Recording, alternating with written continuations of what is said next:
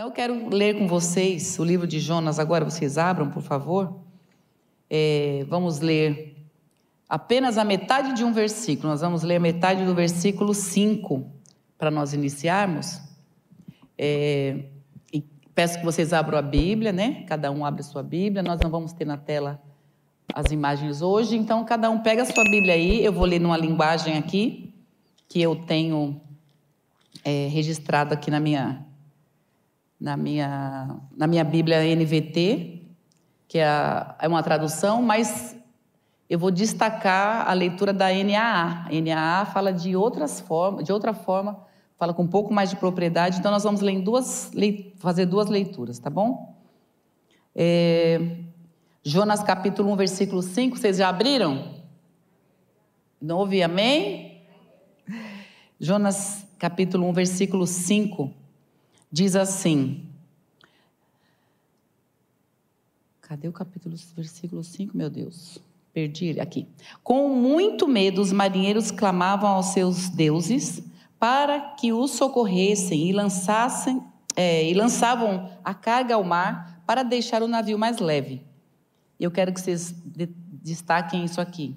Enquanto isso, Jonas dormia profundamente no porão.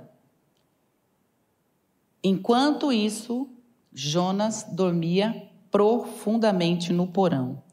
Eu vou procurar aqui rapidinho, porque eu recebi a tela, eu mandei tela e a gente não tem a tela lá em cima, que eu quero ler exatamente na outra linguagem que vocês vão achar, vão perceber que é aí que Deus vai puxar nossa, nossas orelhas.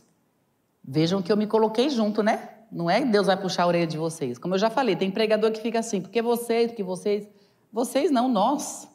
Faço parte disso, né, Regina? Faço parte disso. Deus está tratando na minha vida também. Aí, o texto que eu vou ler na NAA diz assim: Jonas, porém, havia descido ao porão do navio. Ali havia se deitado e dormia profundamente. O texto nessa tradução diz três coisas que ele fazia, que Jonas fazia. Vamos observar aqui.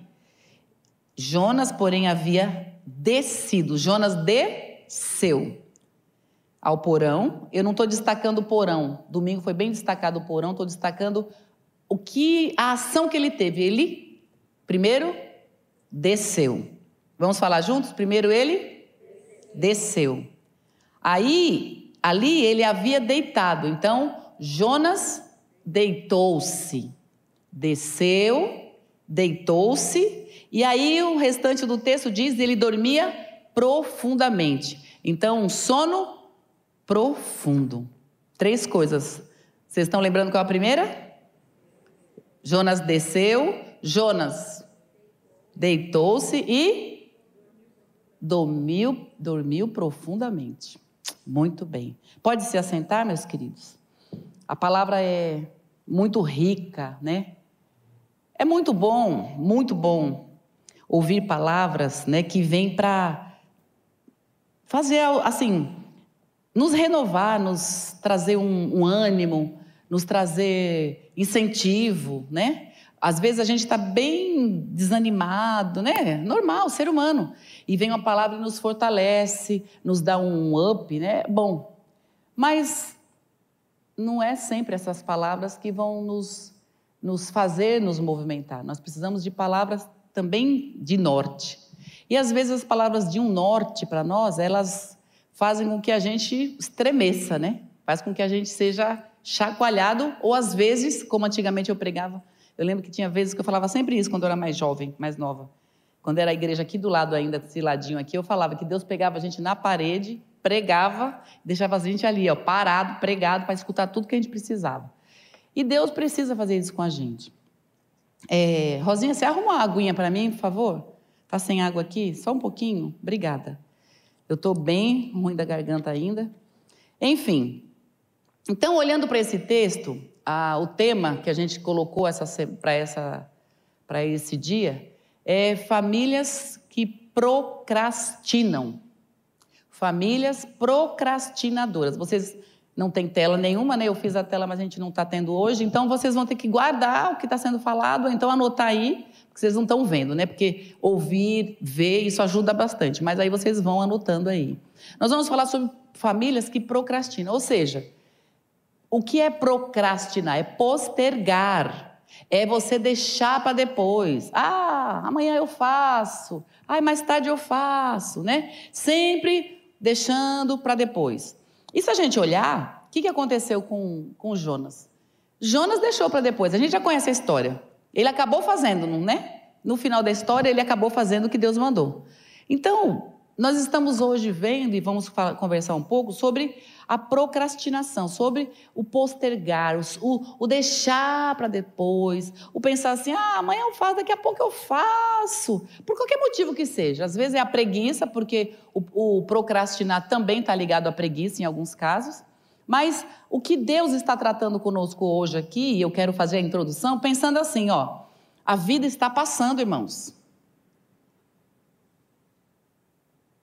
Olha lá, mais um segundo que está indo embora.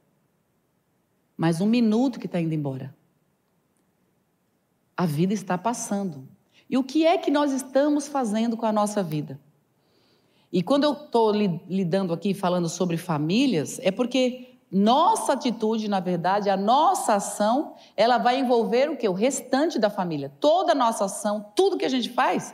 Não faz, se você fizer uma coisa acertada, legal, você vai fazer bem para você e para quem está em volta. Agora, se você não faz uma coisa legal, uma coisa acertada, você vai fazer mal para você e para sua família também. Muito obrigada, querida. Estou agoniada pela uma aguinha. Obrigada.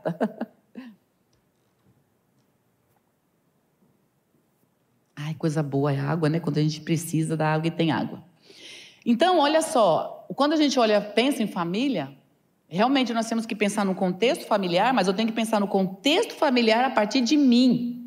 É a partir do que eu estou fazendo para minha família, porque o que Jonas fez, ele modificou toda a estrutura e toda a vida de muita gente dentro de um navio, né? Dentro de um barco, sei lá, de uma é, de um meio de comunicação, de, é, de viagem lá, de transporte, que ele não deveria estar lá dentro. Ele teve uma atitude errada e a atitude errada dele botou muita gente em perigo.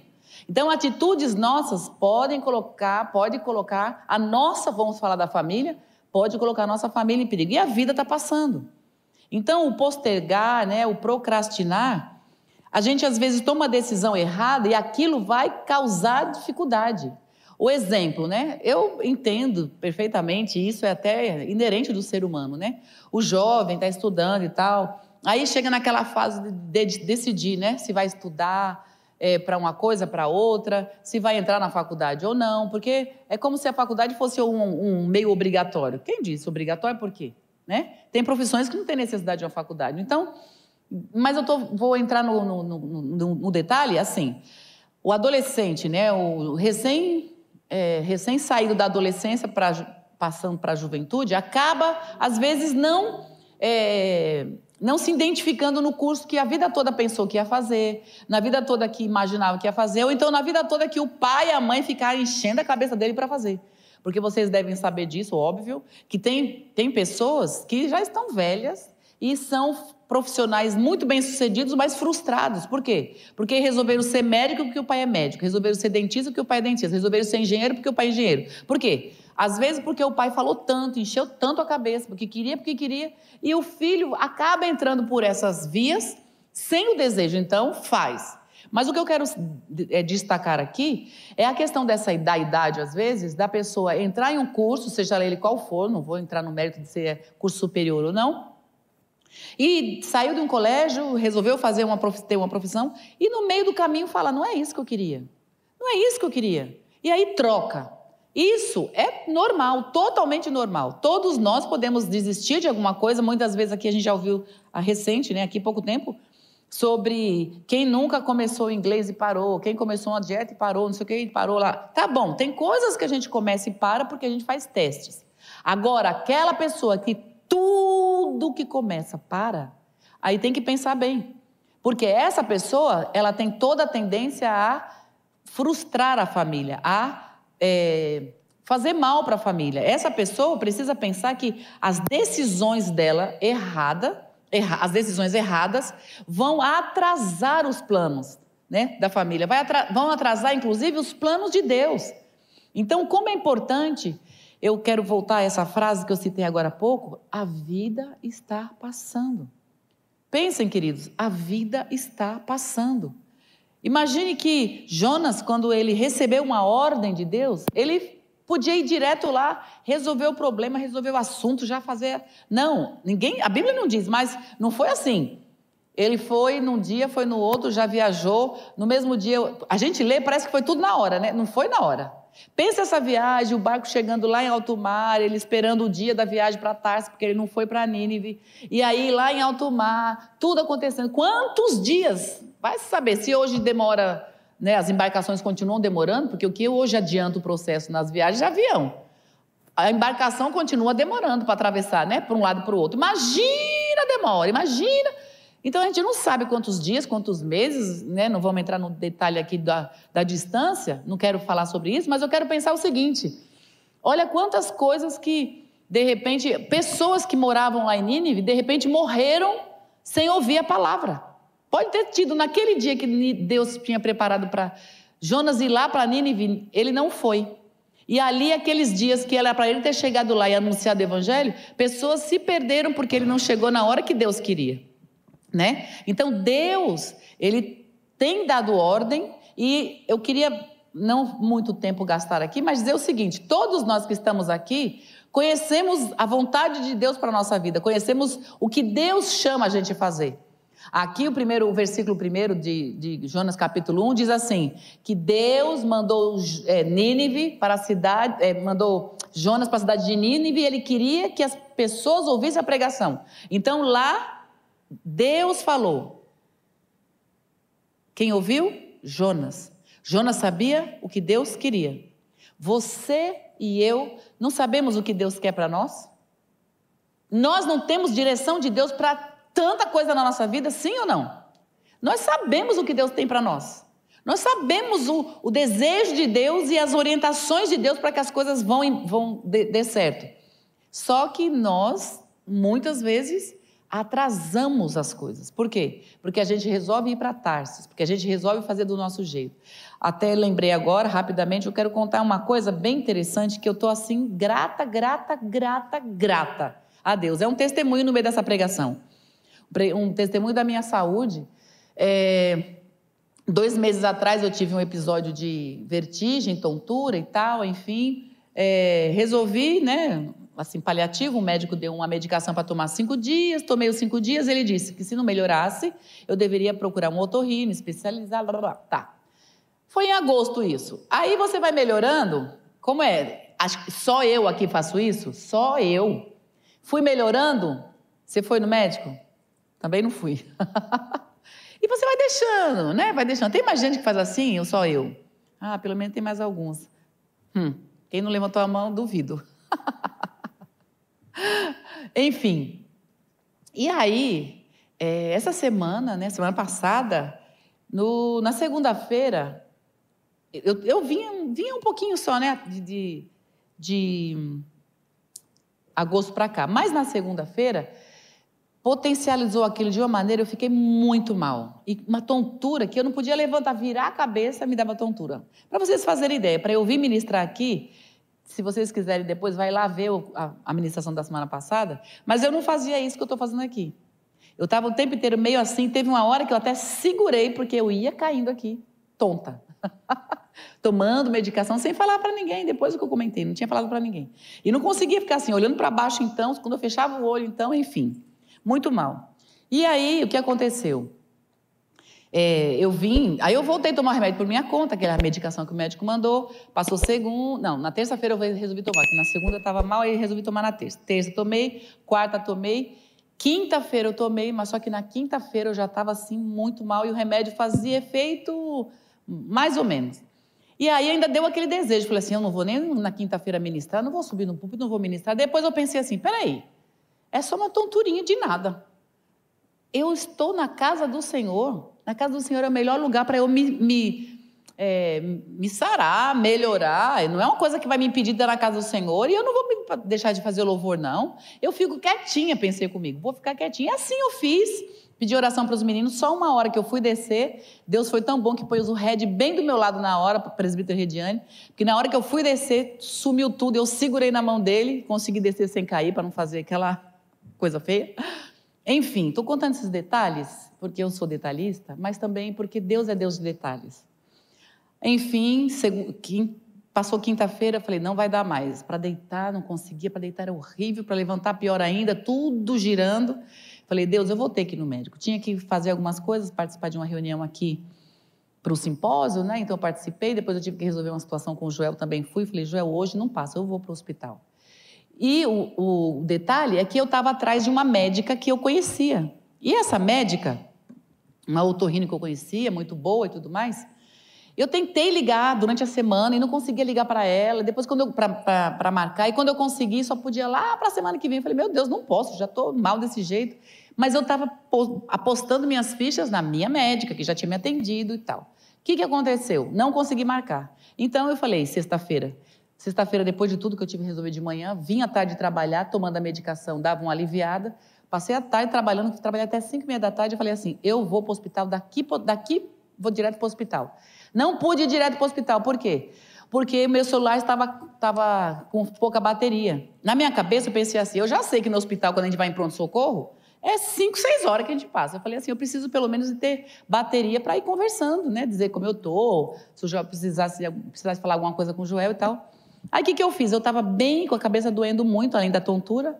Eu pensei: eu vou para casa, depois que eu sair do escritório, eu vou pôr o celular para carregar, enquanto isso eu cochilo.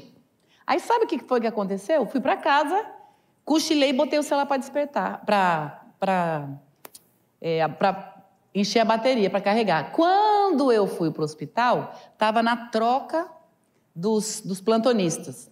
E eu todo o tempo querendo saber quem era o médico, porque, eu já tinha sido atendido uma vez com essa médica. Eu falei, vai que dá certo. Eu orando, orando, o Senhor abençoe que a doutora, doutora Vilma esteja lá, e orando, uma confiança que a doutora Vilma estaria lá.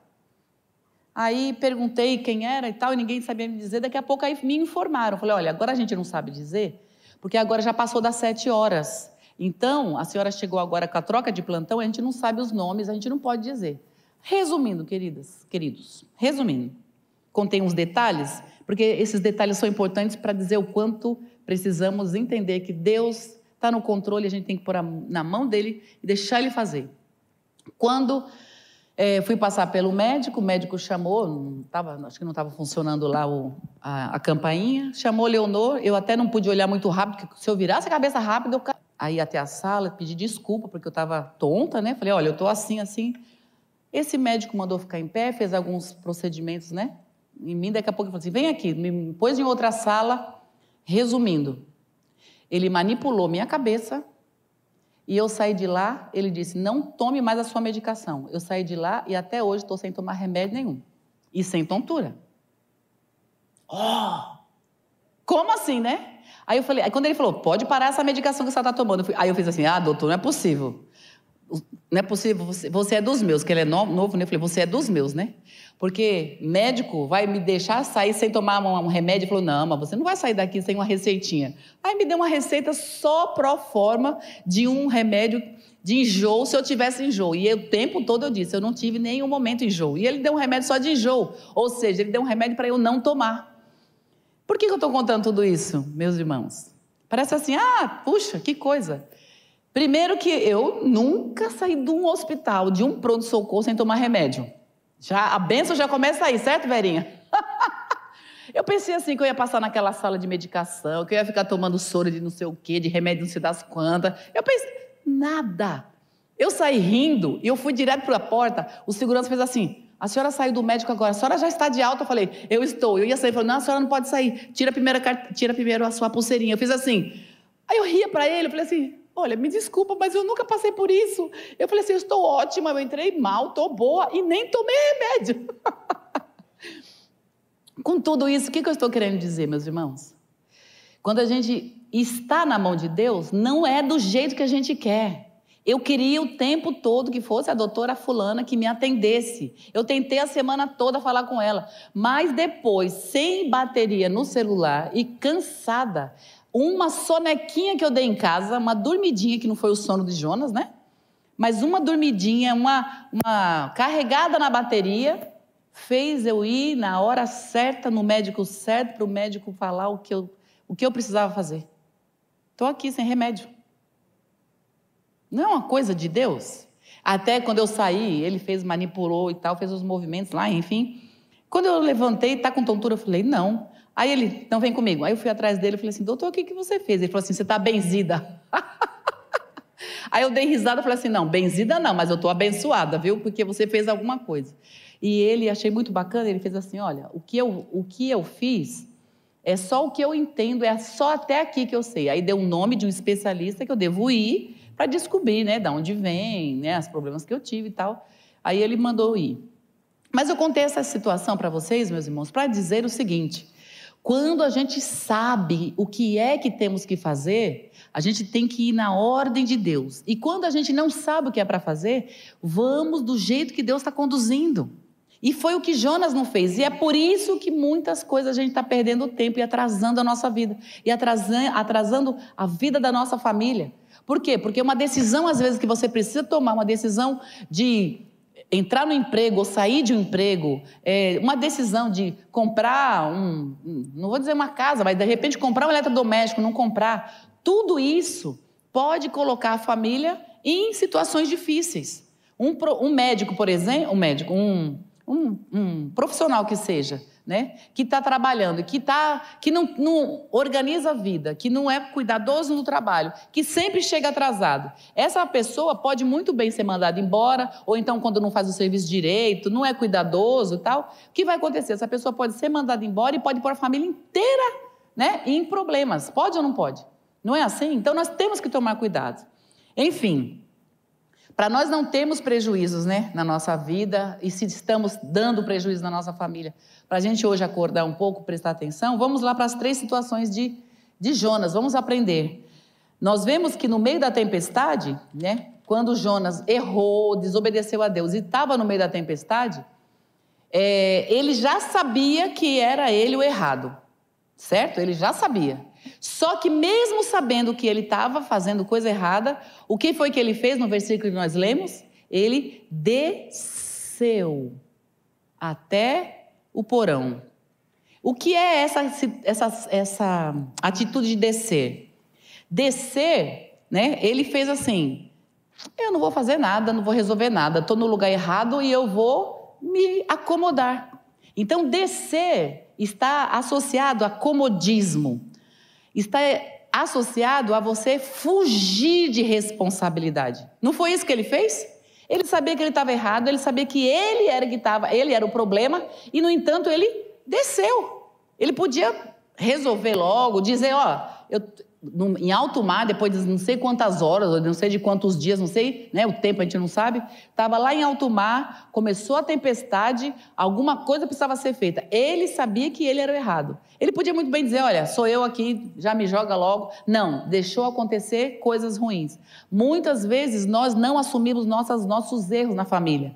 Quando é a gente que está errado, quando é a gente que está impedindo as coisas de acontecer, a gente tem que imediatamente a gente não pode se acomodar. E essa, esse deitar-se de Jonas é exatamente isso. Jonas, ele era acomodado, ou seja, ele se acomodou, ele fugiu de responsabilidade. Meus irmãos, a gente não pode fugir de responsabilidades. Hoje a gente está vendo, infelizmente, né, sempre eu entro nessa área, porque é isso que a gente vê muito, a gente observa muito, tudo está em volta da gente. Hoje os pais não têm responsabilidade com os filhos. Os pais colocam a responsabilidade na igreja, quem é crente, os que não são crentes põem responsabilidade na escola, põem em todo lugar, para não se responsabilizar por filhos. Nós precisamos entender que esse comodismo, esse descer para o comodismo, descer para ficar de boa, ai, não, não quero responsabilidade. A gente precisa acordar para isso, porque a nossa família depende de nós. A, a, a, a descida, né, o descer ainda está está ainda associado à inércia, à indiferença e a egoísmo. Quando Jonas desceu, ele foi pensando só nele. Ah, estou cansado, eu vou dar uma deitada agora. Quer dizer, nós como, como família, a gente não pode, nem nós e nem a, quem está conosco, pode ter essa inércia. Tem um problema e cada um fala assim, cada problema é seu. Não, quando a gente está dentro de uma casa, uma pessoa doente, as outras estão responsáveis, as outras precisam cuidar. Quando estamos dentro de uma casa, uma pessoa está passando por um apuro, por qualquer coisa que seja, é a família que tem que se juntar a resolver. E não ficar, não, cada um na sua. Não, eu vou resolver. Não, você se vira. Peraí. Somos família. É para isso que a gente mora junto, é para isso que a gente precisa estar um do lado do outro. E a gente sabe, né? A gente está vivendo a, o ano da, da, da, unidade, da comunhão, mas a gente sabe que mesmo não vivendo nesse ano da comunhão, a gente sabe, Deus criou um homem e viu que o homem estava só e criou a mulher, ou seja, ele estava sozinho. Né? Não vou entrar no mérito agora do trabalho de casais, de encontro de casais, que ele estava assim assado, não. Mas Deus sabe o quanto nós precisamos estar juntos, precisamos ter alguém com a gente, né? Então, essa, essa maneira de, de, de, é, de descer, de se isolar, de deixar todo mundo lá se virando, correndo, vucu-vucu lá em cima, todo mundo desesperado. E a pessoa lá fala: não, tem nada a ver com isso. Então, nós não podemos agir assim na nossa casa. Quando tem uma situação, ainda ontem, uma situação, passamos a tarde num gêmeos, fizemos confraternização, acho que vários gêmeos fizeram isso, né, e tal. Depois que saímos da casa da nossa irmã lá, uma das irmãs com um problema sério com o filho. Ficou todo mundo em volta dela querendo ajudar, querendo cuidar. Por quê? Passamos o momento do bem bom. Agora, na hora que tem um problema, não, cada um se resolva. Não. Vamos nos ajudar, né? Por isso que a gente tem as reuniões de gêmeos aqui, queridos. Quem está assistindo aí, de repente, não sei quantas pessoas, mas a gente precisa entender que participar de uma reunião, de um grupo, né? Falando não da família agora física, mas a família espiritual é necessário. Por quê? Porque a gente precisa de um segurar o outro, um ajudar o outro. Tem aquele dia que a gente tá legal, não tem? Mas tem aquele dia que só Jesus, né? Aí alguém vem lá e cuida da gente, tem uma palavra, tem um, um abraço. Ai, a gente está voltando a se abraçar, que delícia. Não é isso? A segunda coisa que aconteceu é, com Jonas é que ele deitou-se. Jonas foi lá, desceu e deitou. E aí a gente pode pensar, né? Como eu já falei agora no versículo primeiro, ele já sabia o que ele deveria fazer. No versículo 6, ele diz assim: Vamos lá, versículo 6. Espera aí. Aqui não anotei, mas está aqui. Vamos lá. É, disse Jonas. Espera aí. Então o capitão desceu para falar com ele e perguntou: Como você pode dormir numa situação como essas? E disse: Levante-se e ore a seu Deus. Quem sabe você. É, quem sabe ele prestará atenção em nós e nos poupará a vida. Não, não é no versículo 6, não. É no 12. Jonas respondeu: Jogue-me ao mar e ele voltará a ficar calmo. Eu sei que essa terrível tempestade é culpa minha. Então, olha só, ele sabia que a culpa era dele. Aí, quando a gente fala sobre ele ter deitado, o que significa ter deitado? Ter deitado? Se render, significa sossegar, significa irresponsabilidade, significa vulnerabilidade. O que acontece, né? Eu, eu já assisti algumas vezes, não sei das, das leis, mas quando tá os jogadores lá, seja lá qual for o tipo de, qual modalidade de luta, quando o, um, um, vence, geralmente quando o outro está no chão, não é assim? Quando alguém não aguenta, qualquer coisa não, não cai no chão lá, fica no chão, é aí que perdeu. Então, é uma vulnerabilidade. Mostra assim: eu não posso fazer nada. Eu estou aqui, não posso fazer nada. Quando ele deitou-se, ele foi, desceu e depois deitou-se, ele estava dizendo: não posso fazer nada. Queridos, Deus colocou na nossa vida capacitação para vencer dificuldades. Deus colocou na nossa vida o, o, desejo de vida, o desejo de prosperar, o desejo de caminhar. E a gente não pode se entregar a alguns sentimentos que às vezes vêm sobre nós quando as coisas estão difíceis. Nós continuamos precisando enfrentar as dificuldades. Não se colocar vulnerável, não. Ele deitou, falou assim: vou deitar aqui, não vou fazer nada. Quer dizer, fora tudo, fora a vulnerabilidade, o que é isso também? Uma irresponsabilidade. E aí eu volto nas questões dos papéis. Hoje as coisas estão muito trocadas, né? O homem não cuida da, da sua parte no papel, a mulher também não. Então as coisas, como diz né, uma, uma situação aí que diz que é o, é o é o queijo cortando a faca, porque as coisas estão ao contrário. Na igreja do Senhor, aqui, né? Não nessa igreja física, mas aqui onde reúne-se pessoas e onde nós somos, né? É, colocados diante da palavra, em tantos lugares por aí na terra, nós somos colocados expostos a essa palavra. E nós não podemos nos tornar irresponsáveis.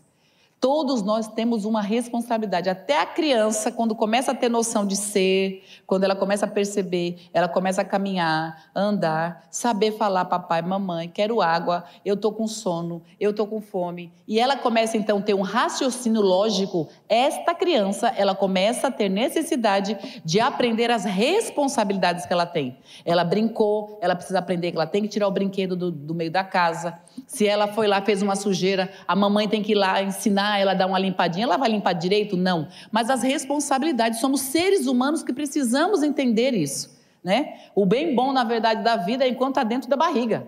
O bem bom mesmo, né? que não tem nada para fazer, porque depois as responsabilidades aparecem e nós não somos seres irresponsáveis. Enquanto cristãos, a palavra de Deus nos diz, nós não vamos agora pegar os outros textos, mas vocês conhecem. Sal da terra, diz a palavra de Deus em Mateus 5, se não me engano. Somos sal da terra e luz do mundo. E o que é que nós estamos fazendo nessa terra? Vivendo de qualquer jeito? Não dando exemplo para os filhos? Não sendo a esposa que precisamos ser? Não sendo o marido que precisamos ser? Os vizinhos que precisamos ser? O que, que nós estamos fazendo? Então, é responsabilidade nossa não deitar. Não viver deitado, né, sossegado, mas nos levantarmos, sair dessa vulnerabilidade. Eu e você não somos vulneráveis, irmãos. Escute essa palavra. Deus não fez você e eu vulneráveis. Pessoas vulneráveis, de fato, de verdade, são aquelas que têm dificuldades, né? Tem o QI baixo, dificuldades, né? De, de, de, de pensamento, tem as situações né, de inteligência com déficit de inteligência. Essas pessoas são vulneráveis dentro das responsabilidades de coisas para tomar decisão em casa e tomar os seus lugares servirem na família como o seu papel. O seu papel como pai, o seu papel como mãe, seu papel como esposa, como marido, como filho, cada um de nós no nosso papel, nós precisamos não ser inertes. Nós precisamos nos levantar. Porque tem aquele que abusa. Se tem alguém que está usando o papel e tem o outro que não está, está usando não, está exercendo o seu papel, e sempre exerce, sempre exerce. E tem um que nunca exerce, nunca exerce. Está acontecendo o que aí? Uma falha gravíssima. Tem alguém abusando. E esse uso abusivo torna-se, inclusive, familiarmente, com, uma, né, com uma, um histórico grande, é óbvio, de anos de vida, torna-se uma patologia, torna-se uma doença na vida do outro. Porque a pessoa começa só a usar e abusar do outro, porque o outro é bonzinho, porque tem temperamento bom, vai fazendo, vai fazendo, vai fazendo. Chega uma hora que cansa. Ou a pessoa pula fora, ou então ela é uma pessoa que já está doente, ela já aceita aquilo, mas sem suportar mais e aí vai deixando. Então tem pessoas que não sabem abrir a boca para falar. Então nós temos que tomar cuidado e ficar olhando cada um qual é o seu papel. Descobriu que o seu papel estava fora do, do, eixo, você estava fazendo uma coisa que não era, não era certo, vai lá e corrige. Agora, se você vê que é o outro que tem que ter o papel e não está fazendo, vai lá e chama atenção. Porque nós, como família, a gente vai chamar uma atenção do outro por quê? Porque quer só, só brigar. É só por brigar. É só por, por desejo de mandar, dizer que manda. Não. Precisamos equilíbrio, precisamos não agir como Jonas. O caso de Jonas pôs a perder muitas coisas. A gente sabe que não foi tudo a perder, mas algumas coisas se perderam. Então nós precisamos ficar acordados porque a nossa família está aí ainda, na nossa mão para cuidar. Amém?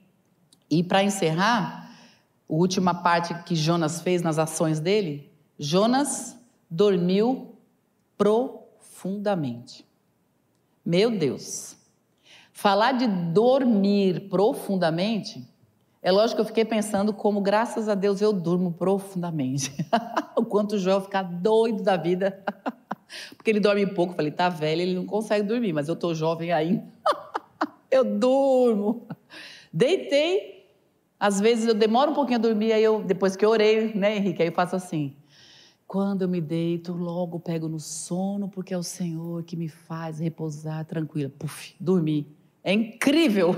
Às vezes eu não termino nem o versículo, tum, já estou dormindo.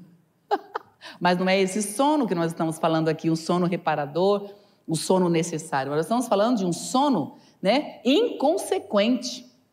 Como que no meio de toda uma situação de dificuldade, de problemas que Jonas estava passando, como que um ser humano que, se for, que é responsável, se for responsável, vai dormir? No meio de um vulco-vulco, no meio de uma correria, digamos, no meio de uma situação de, né, de uma calamidade acontecendo, e um homem apenas deitado, além de deitado, dormindo.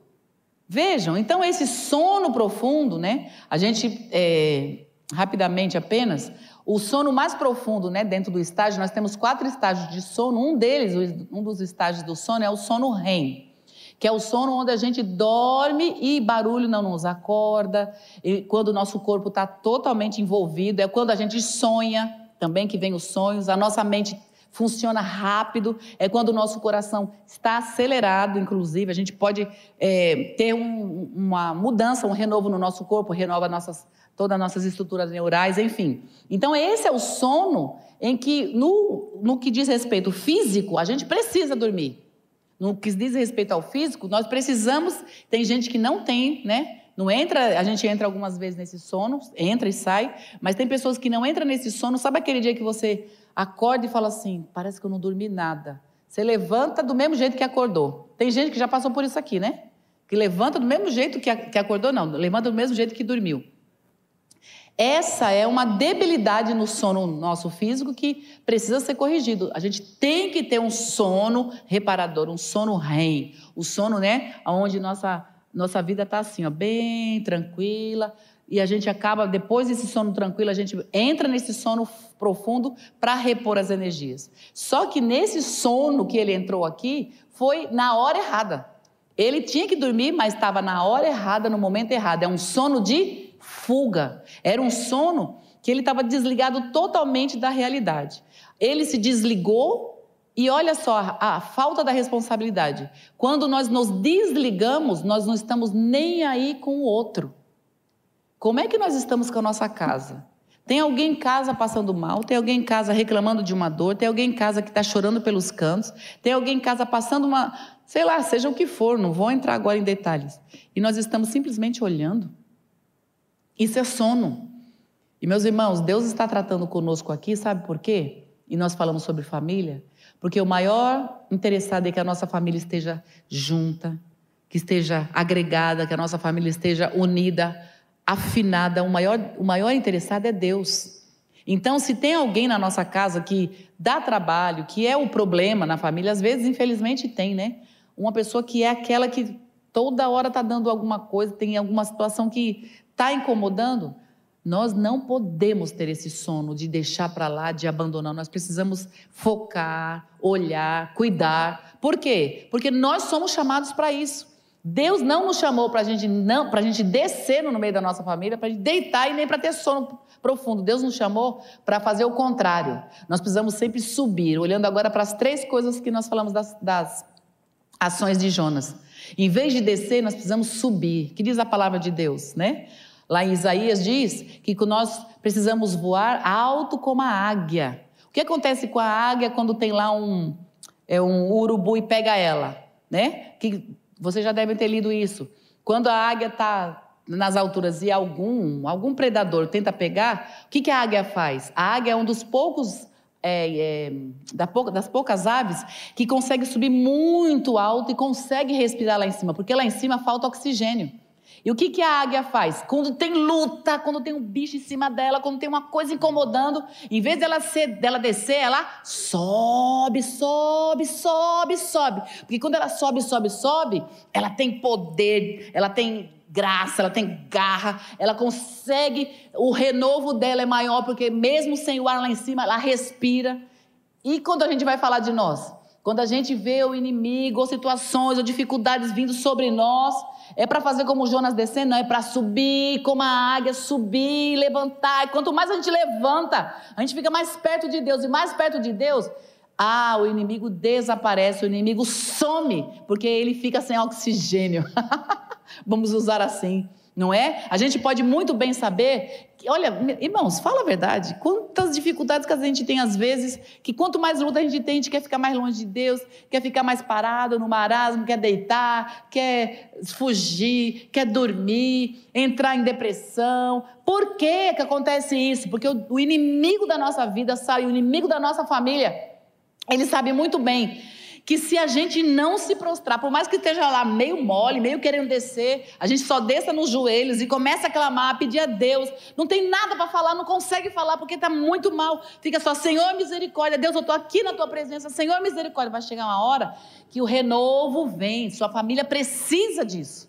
E às vezes é você. Ah, mas é o outro que tem que buscar. Ah, mas meu marido que tem que buscar, ele é o pastor da igreja. Como assim? Ele é pastor? Peraí. Cada um tem que fazer a sua parte. Eu tenho o meu papel, você tem o seu papel. Cada um, ah, é aquela história, né? Põe a criança na escola e deixa o professor se virar lá na escolinha. Ele que tem que ensinar sobre o evangelho. Não. Então, em vez de descer, nós podemos subir. Nós devemos subir. A outra coisa que Jonas fez, Jonas, ele deitou. Deitou e, né? E se espalhou, se esparramou. O Senhor não manda a gente deitar, o Senhor manda a gente fique em pé e eu vou falar com você. O Espírito Santo nessa tarde está dizendo assim: se põe em pé. Se pôr em pé significa atenção. Olha, o comandante está na frente. Deus está dando ordem, Deus está orientando. Essa mulher que você está tá vivendo agora, esse homem com quem você vive, essa criança, esse filho, eles estão nas suas mãos para você fazer o que eu estou chamando para fazer. Está aqui escrito um monte de coisa para fazer. Nós temos direcionamentos aqui. Então põe-se em pé. Não é diante de Deus, não é para deitar, se prostrar diante de Deus, não diante das dificuldades. É para se levantar. E mesmo que a gente se levante, às vezes, meio assim, assustado, né? Vem um negócio sobre nós, a gente está meio assustado, mas peraí, vamos, vamos seguindo. Porque quem está com a gente é o Senhor, nós não estamos aqui, ah, eu vou fazer na minha força. Nunca, né? A gente pode até ser meio. É, algumas pessoas serem um pouco mais, mais é, atrevidas, né? Mas esses dias eu fui pregar, sábado agora, eu fui pregar na, na igreja de Biritiba Mirim, estava falando com as irmãs, falando sobre mulheres, né? Ministrando um café de mulheres, um chá de mulheres, e eu falei sobre nossa, as debilidades nossas, fui falar sobre problemas emocionais e tal. E eu falei assim, olha, eu sou nordestina, eu sou daquelas, né, que o pessoal brincava antigamente, hoje nem tem mais, que fala assim que mulher nordestina é mulher, mulher é, brava, né, mulher que, que vai, que, que caminha, que não abandona as coisas, que aí fala, falava um termo antigamente que falava que a mulher nordestina é a Zefa Maceió, que corta, corta a, a, cobra e dá um nó, e não corta as tripas e dá um nó, e não sei o quê, aquela coisa toda. É, a gente tem o hábito de dizer que tem mulher, que as nordestinas são assim, né, Claudinha? Pequenininha, mas ó, tá lá. Então, tem algumas situações, homens e mulheres, que têm uma, uma propensão né, na personalidade de serem mais ativos, de serem mais ousados. Mas não é na nossa ousadia que eu estou falando, ficar em pé, não é porque eu sou a Leonora ou porque a. Não, é porque nós sabemos o Deus a quem a gente serve. Tem uma situação que vem querendo fazer a gente realmente abaixar, se acabar. Não, é em pé. É em pé. O Senhor está nos chamando para não descer, para subir. O Senhor está nos chamando para não deitar, mas para se manter em pé. Amém, queridos? Vamos ficar em pé? E por último, o que, que o Senhor vai falar conosco aqui sobre Jonas que dormia profundamente. Ah, esse texto é muito interessante pensar que fugir foi o que Jonas fez. Fugir é a ação de quem hoje está vivendo nessa vida. Se nós pensarmos, irmãos, vamos meditar um pouquinho agora nesse final? Eu pensei nisso hoje pela manhã. Esse mundo já não está uma tempestade? Esse mundo já é uma tempestade, esse mundo já é um caos. Se a gente não olhar, não na presença de Deus, mas quando a gente está lá fora, olha as coisas que estão acontecendo. Está tudo virado do avesso, o negócio está ficando esquisito. Tá ou não tá? Os valores, assim, está tudo se des, desmanchando lá fora. Está tudo virando cera, está assim, desmantelando diante da, diante da, da força do sol, vamos colocar assim. Está tudo muito esquisito. Está tudo estranho. Então, quando a gente olha para isso e a gente olha que Jonas dormiu num sono profundo, profundo, ou seja, ele saiu de tudo isso, ele largou, ele abandonou tudo. Intimamente, interiormente, ele fechou os olhos e dormiu. O Senhor está nos chamando para nos levantar, para nos colocar em pé, e Ele está falando conosco. Aí nós vamos lá para o texto lá de, é, de Ezequiel, quando nós olhamos para aquele, o, o, texto fala, né, que ele manda, dá uma visão e manda ele olhar para o vale de ossos secos, ele fala assim: profetiza. Igreja, nós estamos nesse momento, um momento difícil, um momento onde a, o engano está querendo entrar na nossa casa, Vê agora esse o round six aí, destruindo pessoas. Outro dia uma mãe chamou, me chamou para conversar. Isso, isso é natural, é normal, natural entre aspas. Uma mãe me chamou para conversar porque o filho começou a brincar no celular, com o celular, brincando pequenininho. Ele começou a dizer que ele tinha vontade de ir na cozinha, pegar uma faca e se matar.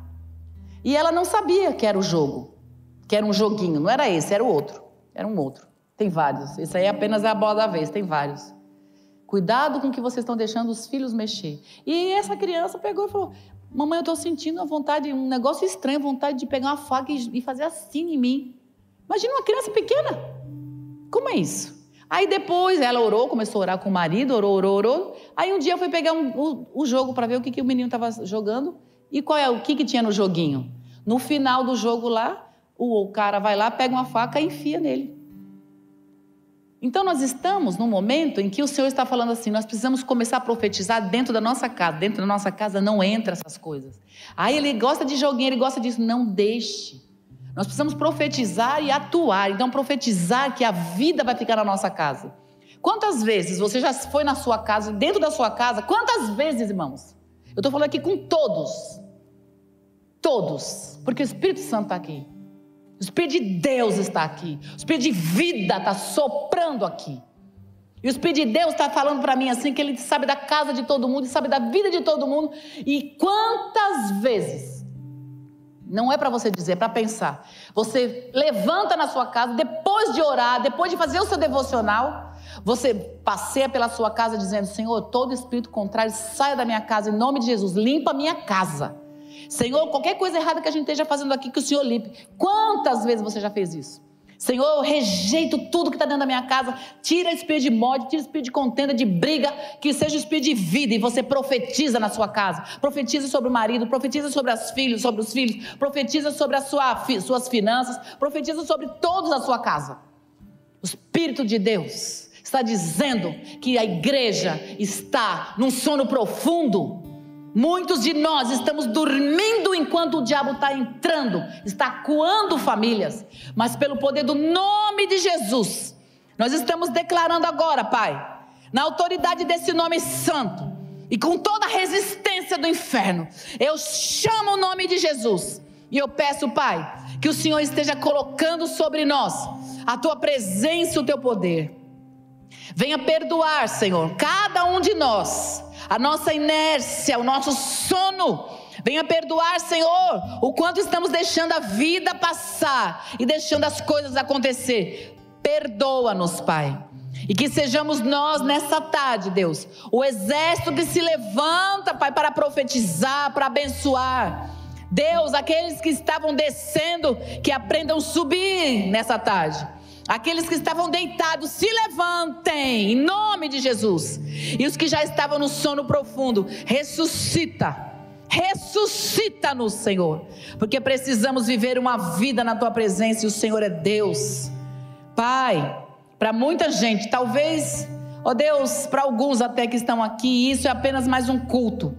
Ah, mas no mundo espiritual, o Senhor fez um estrago no mundo espiritual, o Senhor repreendeu o diabo. No mundo espiritual, o Senhor tirou potestades e principados das famílias aqui e já jogou bem longe. O Senhor jogou um exército de demônios longe, no abismo. Aleluia. E nós te adoramos por isso, Pai. E pedimos que o Senhor continue sobre nós, limpando minha vida, nossa vida, Deus, tirando toda a retaliação dos dos nossos momentos aqui de guerra que enfrentamos. Que o Senhor recolha agora todo esse enfrentamento, toda essa retaliação, jogue bem longe de nós. Sairemos leves, livres e abençoados deste lugar. E eu profetizo sobre cada casa, sobre cada família que aqui está, a libertação e a liberação do poder de Deus. Em nome de Jesus, espíritos de homossexualidade que possam estar rodeando casas e famílias aqui. O Senhor está carregando agora esse espírito embora em nome de Jesus. Creia, creia, creia. Você e eu somos embaixadores da palavra de Deus dentro da nossa casa, somos profetas. Vamos profetizar e declarar a bênção em nome de Jesus.